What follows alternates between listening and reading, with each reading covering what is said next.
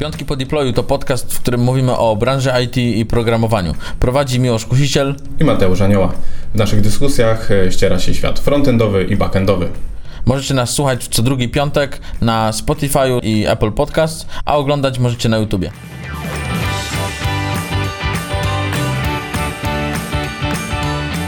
Witamy w kolejnym odcinku Piątków po deployu. Znowu wracamy z tematem mobilnym, tym razem z konkretnym rozwiązaniem, czyli Flutterem. I znów gościmy Pawła. Cześć. Cześć Paweł. I w tym, w tym odcinku powiemy trochę więcej albo dużo więcej o samym Flutterze, e, więc jeżeli jesteście zainteresowani tą technologią, technologią cross-platformową, y, nie lubicie albo chcecie poznać nowy język programowania, Dokładnie. czyli Dart, w którym jest, który jest wykorzystywany przez, przez Fluttera, to słuchajcie dalej tego odcinka. Paweł, powiedz y, wszystkim, którzy y, nie wiedzą albo wiedzą, czym jest ten Flutter. O co, o co z tym chodzi? Tak, więc y, no na pewno jest to technologia cross-platformowa, jak powiedziałeś. Generalnie... Kto to stworzył?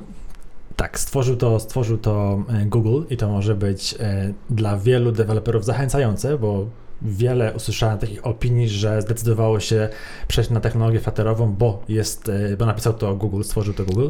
A to nie jest tak, że jak Google coś zrobiło, to potem jest taki licznik, kiedy oni to ubiją?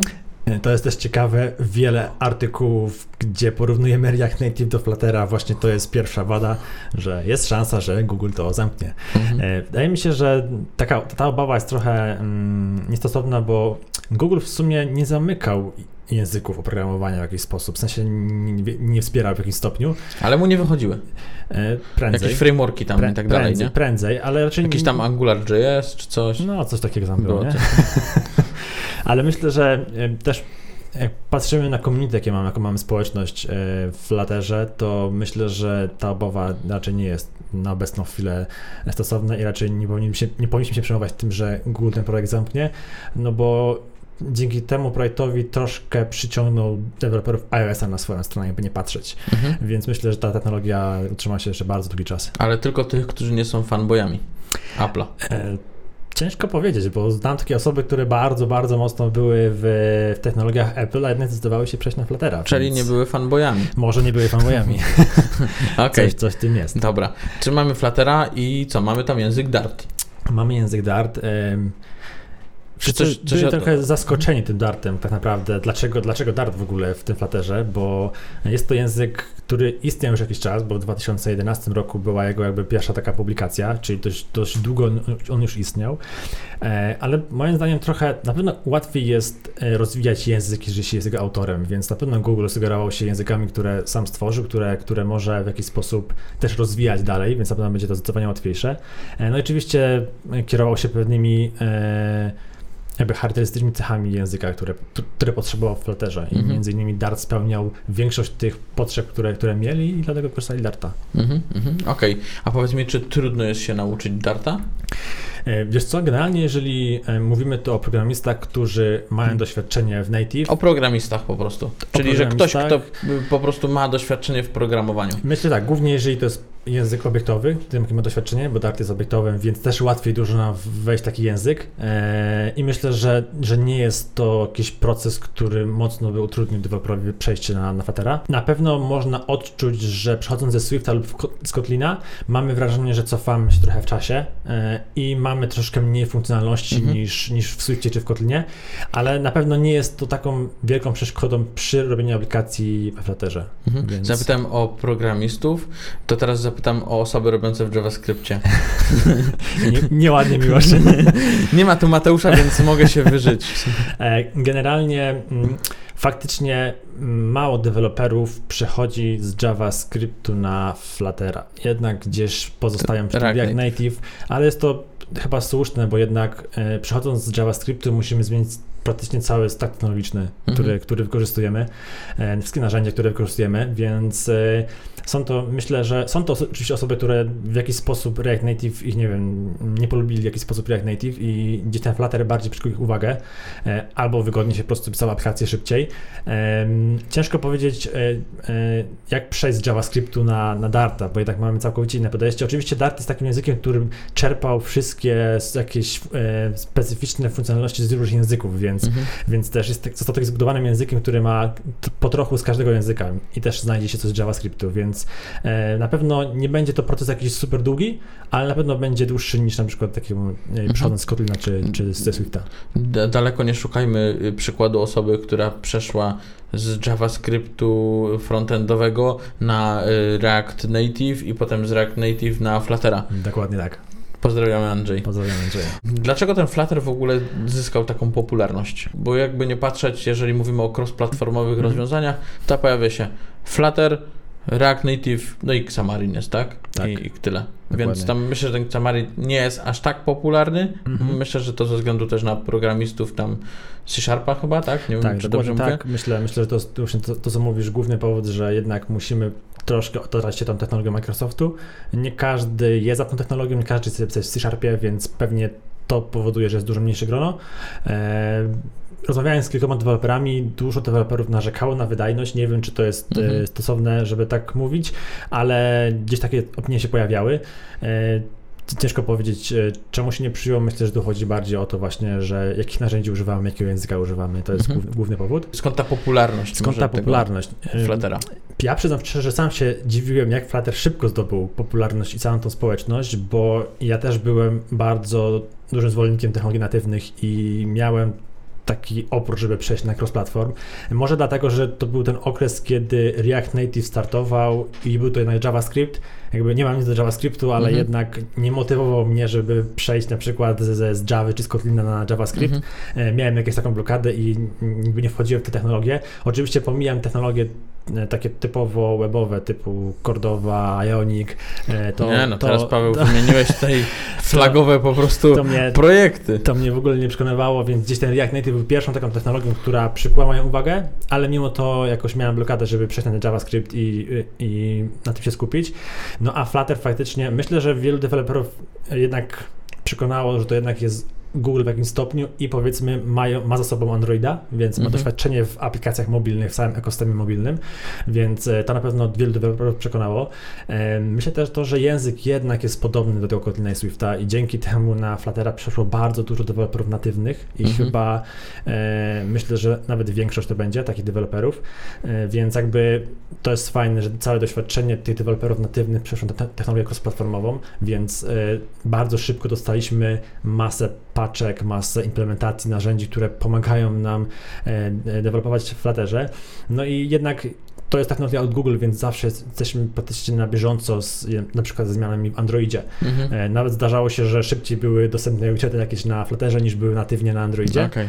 E, oczywiście no, z iOS-em trochę inaczej wygląda, bo jednak e, po publikacji systemu Flutter musi zaadaptować do tych nowych zmian, które są w iOSie, ale zazwyczaj nie był to długi okres i dość szybko te zmiany były wprowadzane. Sprytnie to muszę przyznać, że Google zrobił, bo jeżeli ktoś faktycznie chciałby, jest z tego powiedzmy środowiska mhm androidowego i chciałby zacząć robić coś na, na iOS-a, to Google mówi, hej, zobacz, tym mamy rozwiązane to rozwiązanie i nadal będziesz z nami związany i, i pokażemy Ci, jak zrobić super aplikację z pięknymi animacjami, nie? Myślę, że 90% deweloperów tak właśnie się tym kieruje, że jednak zostanie, zostanie z Googlem w jakiś sposób, e, tym całym ekosystemem i będzie miał możliwość napisania aplikacji w iOSie. Mhm. I to jest chyba główny też motywator, gdzie jednak ci deweloperzy zdecydowali się e, przejść na tę technologię cross-platformową. Mhm. Mamy popularność, czy w gwiazdkach już y, Flutter ma więcej gwiazdek niż React Native? Na stan obecny, jak nagrywamy, to tak. To tak. E, z tego co wiem, to już jest grubo ponad 100 tysięcy, znaczy nie grubo ponad 100 tysięcy, ale już 100 tysięcy przybiło, więc jakiś wyznacznik popularności e, w społeczności jest, więc faktycznie mocno, mocno to skoczyło. Okej, okay, dobra. Powiedzmy jeszcze, co możesz w takim Flutterze zrobić? Mhm. Możesz zrobić aplikację aplikację mobilną na Androida e, i na iOS-a. Co jeszcze oprócz tego można zrobić e, we Flutterze?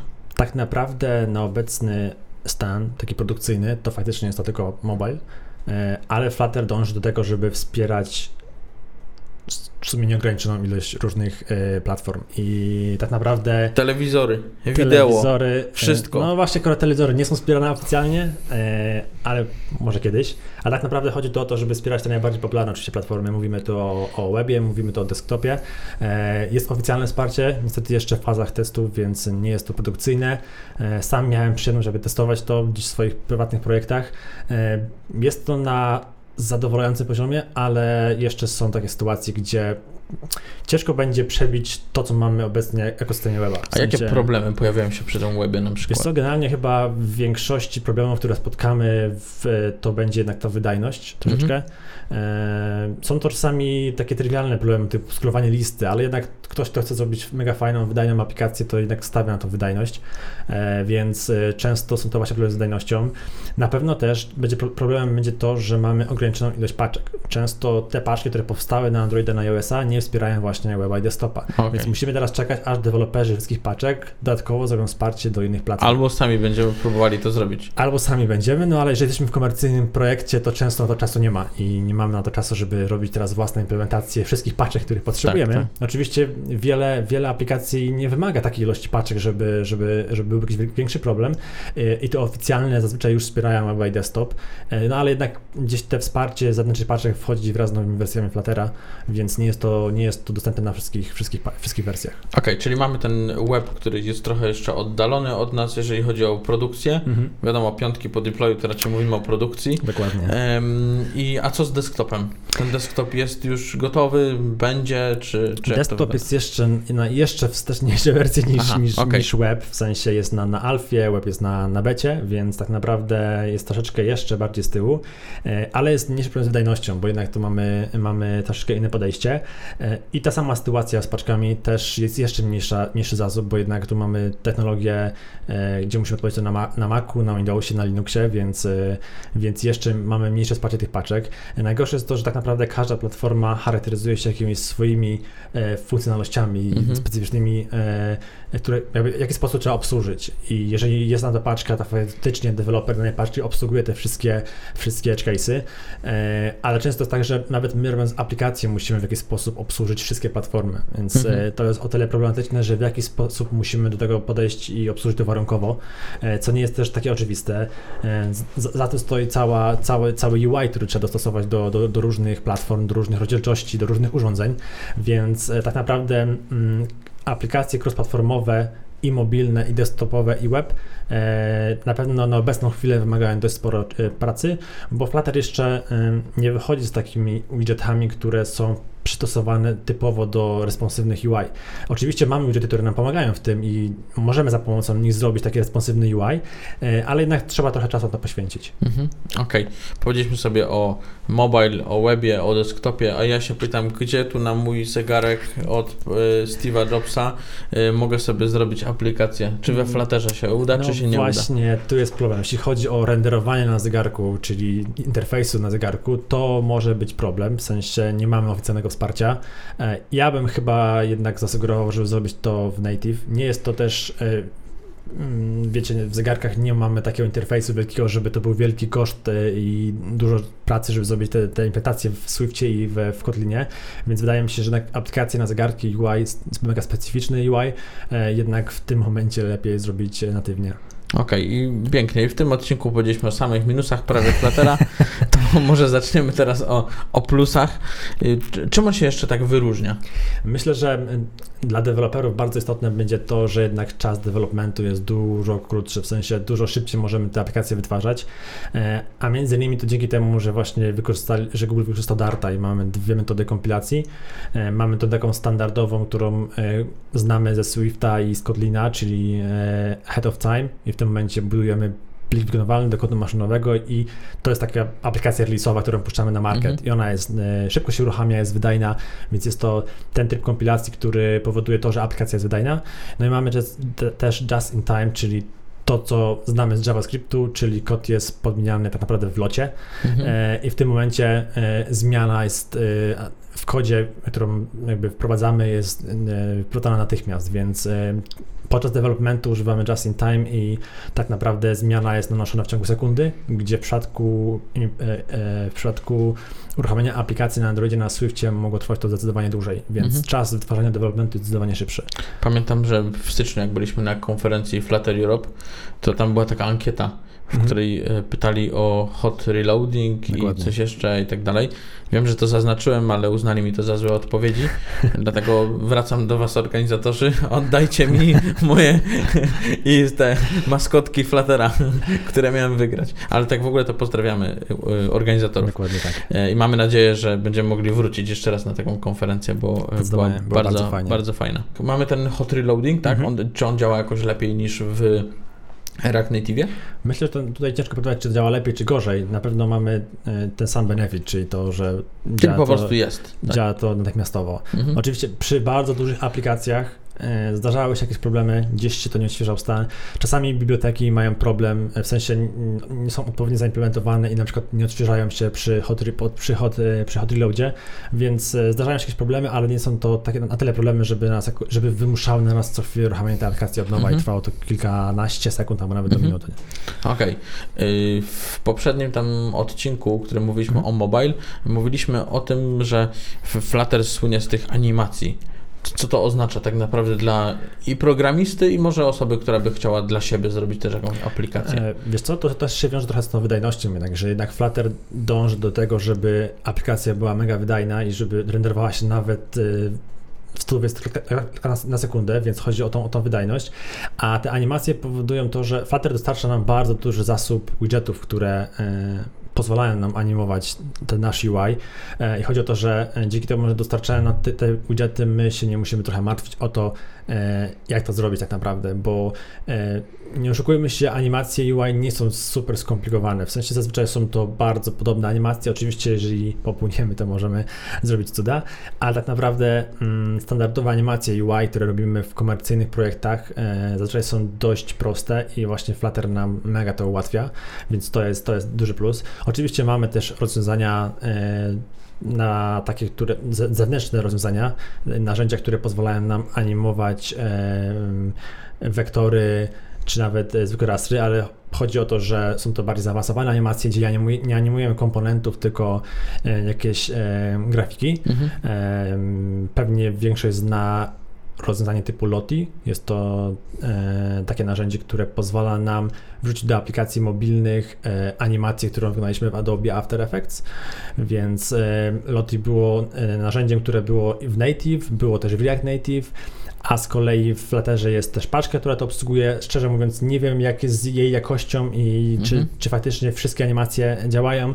E, aczkolwiek e, Flutter też, w sensie jest takie narzędzie jak Rive, które ma taki plus, że nie, niepotrzebny jest nam e, Adobe After Effects, ponieważ cały, cały interfejs do robienia animacji jest webowy, więc tak naprawdę e, możemy tę animację stworzyć po prostu e, przy przeglądarce. I co jest ciekawe, Rive teraz bardzo mocno poszedł w rozwój, rozwój tej aplikacji. Jest obecnie w fazie, wersja druga jest w fazie, fazie zamkniętej. I co ciekawe, aplikacja ta jest napisana w Flutterze. W sensie mhm. nie jest to okay. całość w Flutterze, bo jest tam też WebAssembly i, i tym podobne, ale chodzi o to, że cały interfejs, cała komunikacja jest w Flutterze. E, udało mi się ten jakby zdobyć dostęp i potestować tę aplikację i muszę przyznać, że widać, że to jest Flutter. To, co mhm. mówiłem o webie, że okay. jeszcze trochę brakuje, żeby utożsamić się z tym technologią, która jest obecnie na webie, e, ale moim zdaniem działa to naprawdę fajnie, więc widzę jakiś tam potencjał, że faktycznie będzie można tworzyć te aplikacje też webowe czy desktopowe. Mhm.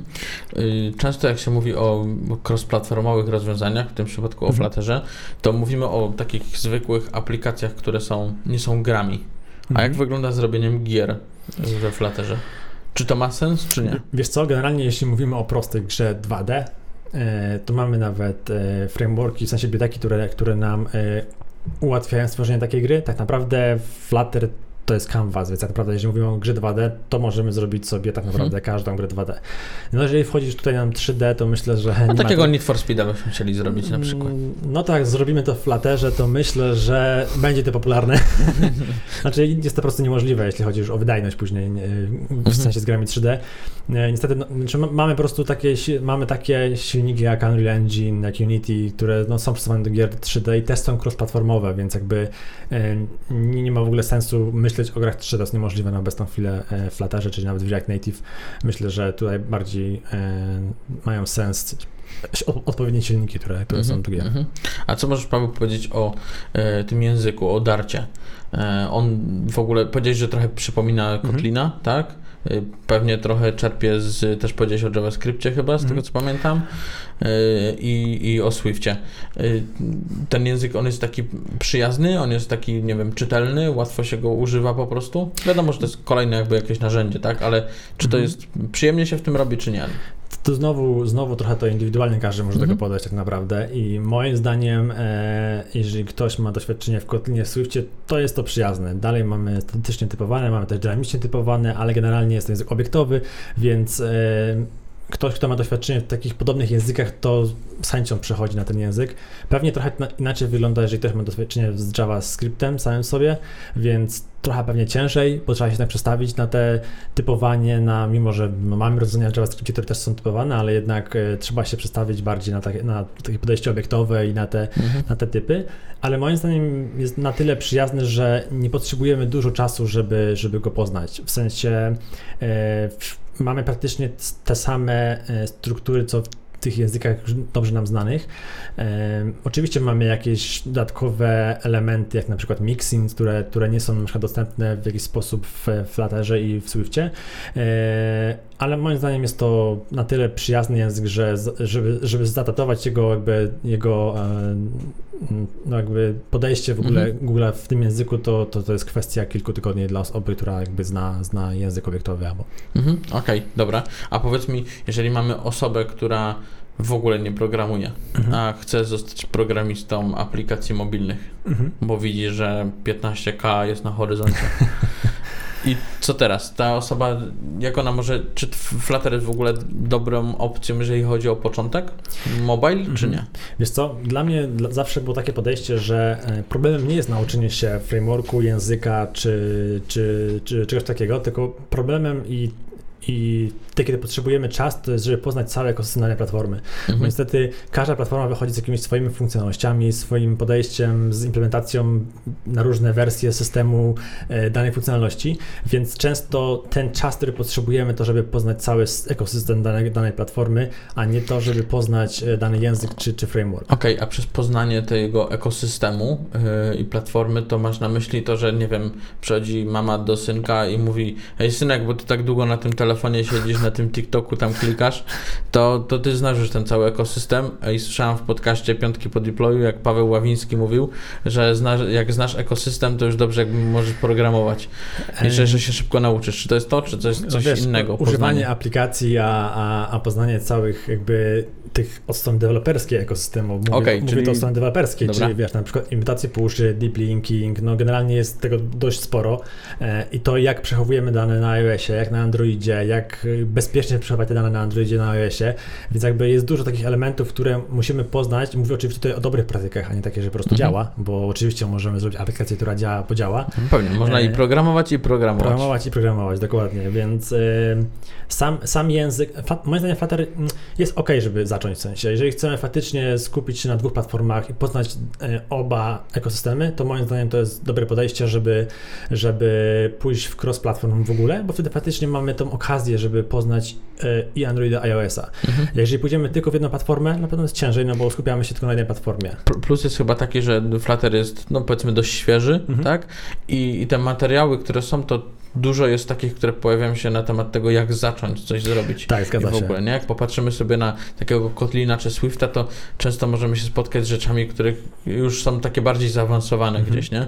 A tutaj jedno jest, jednak dużo jest tych artykułów, tutoriali e, i tak dalej, szkoleń e, dotyczących tych początków w ogóle, nie? Tego, jak zacząć, jak skonfigurować i tak dalej, i tak dalej, więc pewnie też będzie dużo łatwiej to, to zrobić. Myślę, nie? że nawet jest większość takich artykułów i czasami oczekujemy czegoś bardziej zaawansowanego i faktycznie e, może być ciężej znaleźć, bo mhm. większość artykułów sprowadza się do podstaw i jak zacząć, więc mhm. tu się zgodzę, że e, jeśli zaczniemy w ogóle szukać jakichś e, publikacji dotyczących, dotyczących Fluttera i tego jak zacząć, to mamy ich naprawdę bardzo, bardzo dużo. I wszystkie kursy, które są dostępne, nawet te za darmo, e, też skupiają się bardziej na tym, jak zacząć e, programować w Flutterze i myślę, że spokojnie można, aczkolwiek ja bym się dalej skupiał dodatkowo na pewno na tych platformach e, iOS, Android, żeby mieć tą wiedzę, jak e, faktycznie działa dana platforma. No dobra, a jak taką wiedzę zdobyć?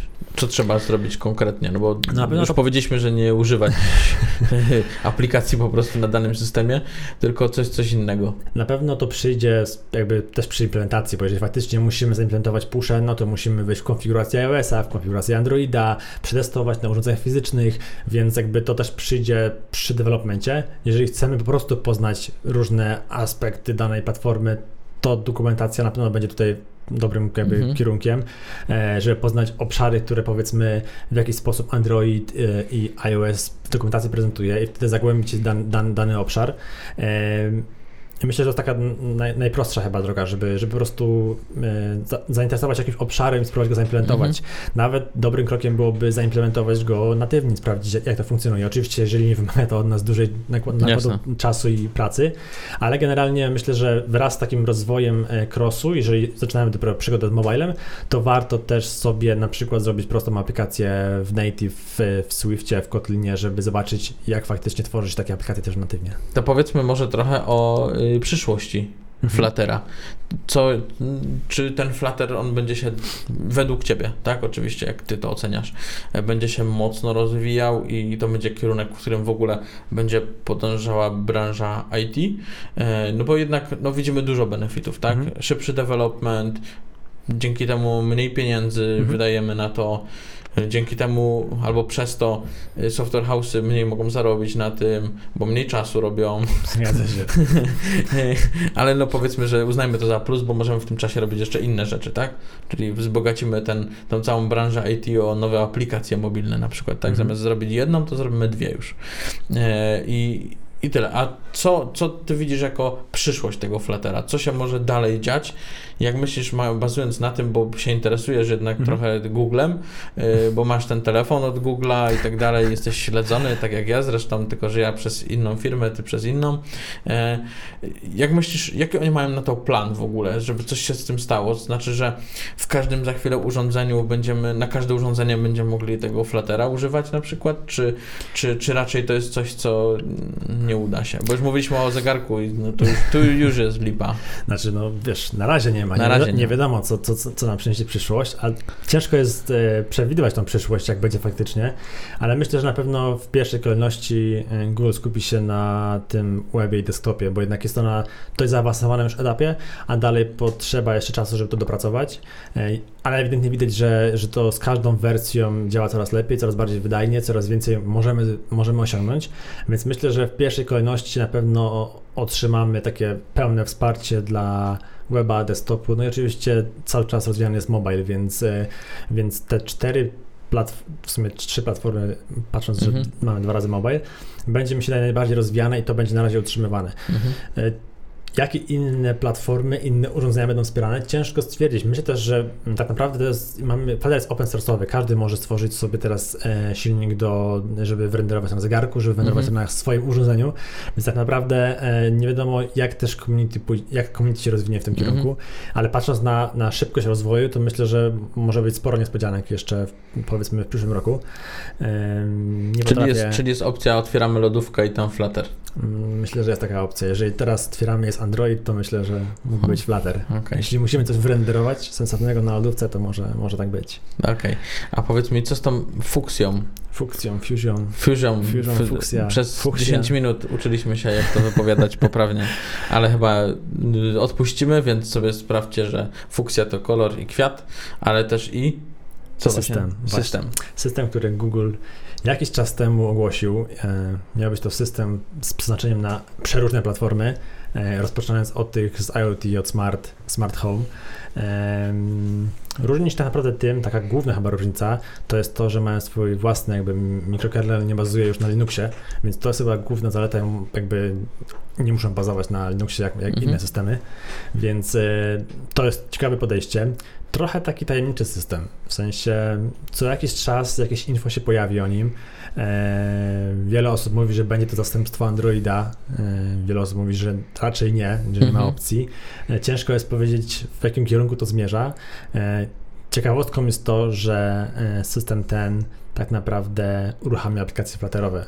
Okay. Więc to jest coś, co jakby daje do zrozumienia, że ok, jeżeli, jeżeli Fusia uruchamia Fluttera, to jest szansa, że w przyszłości będzie to system, który, na którym wszystkie nasze aplikacje, które dotychczas tworzymy w Flutterze, będą bez problemu uruchamiane. Okay. Więc to też pewnie siedzi w głowach deweloperów, że może jednak ten Flutter ma większą przyszłość niż myślimy, no ale to myślę wszystko decyzje tak naprawdę Google'a, w którym kierunku to pójdzie. E, tak naprawdę nie ma tyle zmian ten system, żeby co chwilę była jakaś nowość, raczej jak poszukamy głębiej o tym systemie, to wszystko jest trochę owiane tajemnicą e, i mieliśmy jakieś zajawki interfejsów, jak to wygląda, e, ale tak naprawdę e, mamy jeszcze jedną wielką mnie w domu. Mhm. Więc... A jak się to ma w ogóle do Chrome OS-a? To jeszcze żyje w ogóle, czy nie? Yy, jeszcze żyje, żyje, ale też właśnie wiele osób mówi, że to może być zastępstwo właśnie Chrome OS-a, żeby jednak ta fisza będzie takim zastępstwem, no bo jednak chodzi o to, żeby ta fisza była odpalana i na tych sprzęcie IoT, i na smartfonach, i na tabletach, i na komputerach, i na, generalnie na każdym sprzęcie, który pewnie Google może wyprodukować, więc e, tak to też mogłoby być potencjalne zastępstwo. Mhm. Znaczy, mhm. ciężko tu mówić o zastępstwie, Mhm. Myślę, że bardziej. E, coś obok. Coś obok, albo wsparcie. Mhm, mhm. Okej, okay, dobra. Yy, Okej, okay, powiedzieliśmy sobie o tym, e, jak Flutter zyskał popularność, jak łatwo można w nim robić aplikacje. Powiedzieliśmy też dużo w sumie o minusach. Powiedzieliśmy o tych o platformach, na których można robić, o przyszłości. I jak to w sumie wygląda na tle konkurencji, bo mówiliśmy, że mamy React Native'a i Xamarina i tyle. I w sumie kiedy ktoś wybierze tego Fluttera właśnie, żeby w nim robić? Wiesz co, właśnie to jest ciężkie, my też Melik wspieramy React Native i, i Fluttera, więc y, zawsze wybierając, w sensie mając projekt i podejmując decyzję, który, w, które rozwiązanie będzie lepsze, E, jest to ciężkie do podjęcia, bo tak naprawdę większość aplikacji zrobimy w obu tych rozwiązaniach, e, czy to Flutter, czy React Native. Myślę, że to się sprowadza do tego tak naprawdę, jakie mamy umiejętności, jakie deweloper ma umiejętności, czy ma, czy ma background jako web developer, czy ma background jako programista natywny. E, tak naprawdę, mm, tak jak powiedziałem, większość aplikacji zrobimy w obu podejściach. Myślę, że tutaj bardzo istotne będą wymagania biznesowe, wymagania klienta, jeśli chodzi może mhm. o podejście, które, które, w które chciałby pójść. Często się zdarza, że na przykład musimy wykorzystać jakieś SDK w projekcie, które jest dość obszerne mhm. i na przykład jest tylko na jedną platformę, w sensie paczka napisana, więc wtedy jakby jasne jest to, że wybierzemy tą platformę, e, e, bo oszczędzimy dużo czasu. Chyba, że klient jest świadomy tego i chciałby, żeby na przykład ta aplikacja była w Flutterze, ale nie ma SDK, więc musimy napisać SDK, opakować na Swiftie i na Kotlinie, więc to wszystko są chyba zależne od wymagań biznesowych e, i troszeczkę od tego tak naprawdę, jak deweloper chce się rozwijać, w którym kierunku. Więc myślę, że nie ma złotego środka, która platforma w której sytuacji będzie lepsza. Myślę, że React Native jest też dojrzalszą technologią troszkę troszkę, więc często jest wybierany w jakichś projektach enterprise. Mhm. Flutter znowu ma totalnie, e, możemy stworzyć zaawansowane UI, w sensie customowe. Mhm. E, obecnie większość aplikacji chce być customowa, chce być unikalna, więc Flutter w tym przypadku może być wygodniejszy, żeby zrobić totalnie customowy mhm. UI e, i chyba to wszystko zależy od projektu i od wymagań, które, które mamy. Okej. Okay. Tak sobie pomyślałem, bo mamy tutaj Google'a, a ma swoją Google Cloud Platform przecież. Mhm to pewnie łatwo będzie to sobie zintegrować z jakimiś ich usługami typu Firebase'em. E, tak, dokładnie. Mamy jeszcze Firebase'a, który, który ma szereg usług, które, które często wykorzystujemy w mobile, nawet czasami jesteśmy zmuszeni, bo na przykład jak chcemy zrobić pusha, to musimy wykorzystać Firebase'a e, i faktycznie Flutter ma dobre wsparcie do Firebase'a, więc jeżeli chcemy oprzeć swój projekt o usługi z Firebase'a, głównie o usługi z Firebase'a, to pewnie w Flutterze będzie dużo wygodniejsze. Mamy tak by nawet oficjalne wsparcie, jest, jest, jest dużo usług już gotowych na Fluttera. Niektóre jeszcze są w fazie testów, niektóre są niedostępne, e, na przykład na webie, a są na mobile, więc e, tu mamy fajne wsparcie faktycznie. E, mówisz, mówiłeś też o Google Cloudzie, tak, Google Cloud też, na Google Cloudzie możemy też odpalać aplikacje dartowe, więc jakby też mamy pełne wsparcie, więc czy teraz, czy teraz robiąc w ogóle aplikację, bo mówimy o Firebase'ie, czy teraz robiąc aplikację w ogóle y, mobile, jako taka osoba, która nie ma wiedzy, powiedzmy, robienia backendowej aplikacji, jakiegoś API i tak mhm. dalej, to ten Firebase nam w zupełności wystarczy? E, jeżeli nie ma wiedzy backendowej... Powiedzmy, że robimy taką prywatną aplikację po prostu. I... Ja myślę, że tak, bo e, jeżeli wykorzystamy baz danych typu Firestore, gdzie nie musimy jakby tej bazy projektować w SQL-u, mamy, mhm. mamy nowe SQL e, baz danych, więc dużo łatwiej jest jakby zintegrować to z aplikacją mobilną. Oczywiście, jeżeli dochodzą na Cloud Functions i musimy dodatkową implementację pisać, nie wiem, na przykład w JavaScriptie, e, to niektórych deweloperów to może zniechęcić. Albo Mo może zniechęcić JavaScript. Może zniechęcić, aczkolwiek... I ty to, Paweł, powiedziałeś, można, a nie ja. Można też e, w, w Pythonie, z tego co wiem, jest Cloud Functions, więc mhm. tu mamy e, coś, co Ciebie by zainteresowało bardziej. Jest jeszcze Cloud Run w sumie. Jest jeszcze Cloud Run, Gdzie dokładnie. możesz robić w sumie wszystko, co chcesz, bo w Dockerze obraz uruchamiasz po prostu i tyle, nie? Jeżeli ktoś jest zainteresowany taką wiedzą trochę szerszą niż sam mobile, to myślę, że Firebase faktycznie spełni jego oczekiwania. Głównie faktycznie projekty I w ogóle lubi Google'a pewnie, nie? I to z tymi usługami to, to pewnie dużo łatwiej będzie, bo tak sobie myślę o jakieś tutoriale, mhm. jakieś dokumentacje i tak dalej, to wszystko będzie się kręciło wokół raczej jednej firmy, nie? Pewnie, żeby myślę, łatwiej tak. to było no, zrobić, nie? Mało znajdziemy tutoriali związanych z AWS-em na przykład do Fluttera, no. jednak większość jest Pewnie jak wpiszesz Flutter i GCP, to będzie więcej wyników niż Flutter i Azure, Azure i jeszcze jakoś inaczej. Kolejne słowo klucz. Kolejne słowo, tak. e, tak, zdecydowanie e, faktycznie no to będzie, no jednak to jest technologia Google, więc będzie to wszystko promowane mhm. wokół, wokół tych technologii. Firebase ma dużo usług, które pomagają rozwijać aplikację mobilną, więc jakby e, naturalnie wybierasz Firebase'a, bo te usługi są i mocno wspierają to i za dewelopera robią dużo rzeczy, więc e, też to się wybiera. E, te bazy danych są real-time'owe, więc mamy update w aplikacji real-time'owej, to też jest duży, duży benefit, bo jednak mhm. jeżeli opieramy aplikację na typowym API no to jednak nie mamy tych danych odstrzelonych e, automatycznie, mhm.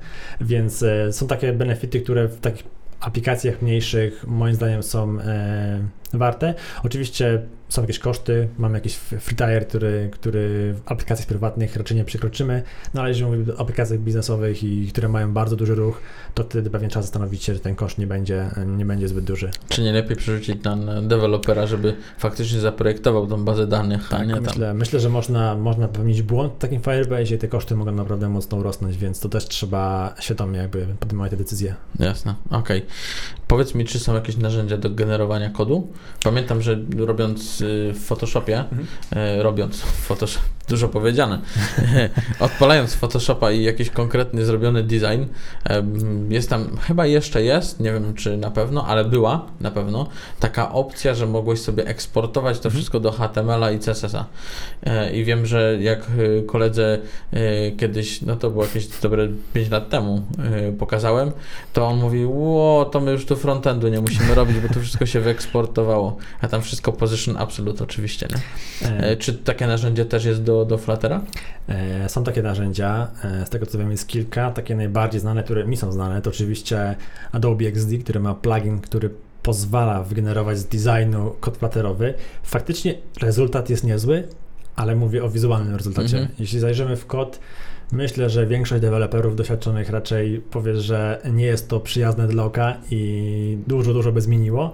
Mo może jest to jakieś fajne podejście do prototypowania, może, żeby pokazać, jakby projekt mógł wyglądać. teraz mi przychodzi do głowy takie, taka sytuacja, że nie zdążyłeś z tym z developmentem tak. i klient chce to zobaczyć, to eksportujesz, wrzucasz mu, to przecież jest. Nie? Dokładnie. A że nie działa, no bo bugi, bo testera nie było jeszcze i, i nie e, działa. Coś w tym jest faktycznie e, szybki prototyp, zobaczyć jak ta aplikacja wygląda na urządzenie na przykład. Oczywiście narzędzia do, do projektowania UI też nam umożliwiają podejrzenie tylko na, na, mhm. na telefonach, ale jednak e, tu mamy faktycznie generowany kod, który by byłby by w Flutterze.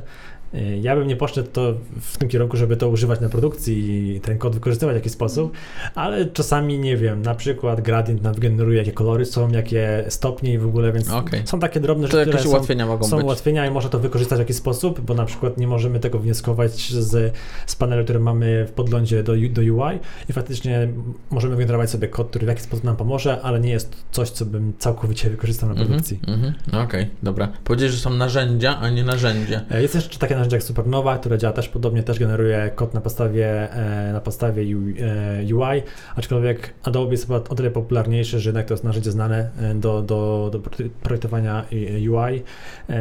Są jeszcze inne, których nie przytoczę, bo, bo nie znam nazw, więc nie będę mhm. wymyślać, ale generalnie jest kilka takich narzędzi, które właśnie wyklikując wygeneruje nam, wygeneruje nam jakiś kod flutterowy. Okej. Okay. Powiedz Paweł, czy znasz jakieś aplikacje zrobione we Flutterze oprócz naszej aplikacji parkingowej? e, szczerze mówiąc, to jest właśnie to, że od początku, kiedy Flutter istnieje, często są powtarzane te same aplikacje. W sensie, że Google Ads są na Flutterze, że Hamilton, że Groupon, że eBay Motors to są takie aplikacje, które są już jakiś czas rozwijane w Flutterze i są one bardzo popularne. E, natomiast ostatnio też wyszła aplikacja Android Pay, w, mhm. z tego co kojarzę chyba w Indiach, E, która właśnie jest napisana w Flutterze, więc to okay. też jest ciekawe, że Google jednak w tą technologię też idzie i też tworzy aplikacje. Mm-hmm. To też pewnie jest w jakiś sposób motywujące tak, dla deweloperów. Tak. E, między innymi aplikacja Flutter Europe, która była na konferencję zbudowana, jest również napisana w Flutterze. Mm-hmm. E, szkoda jakby nie było. Dziwne jakby nie było. A właśnie, bo tam jeszcze na tej konferencji pamiętam, że było gadu gadu tak. e, i, i zastanawiałem się, dlaczego oni się tam pojawili, czy tylko jako sponsorzy po prostu, czy też, że ta aplikacja gadu gadu faktycznie mm-hmm. będzie zrobiona we Flutterze, nie?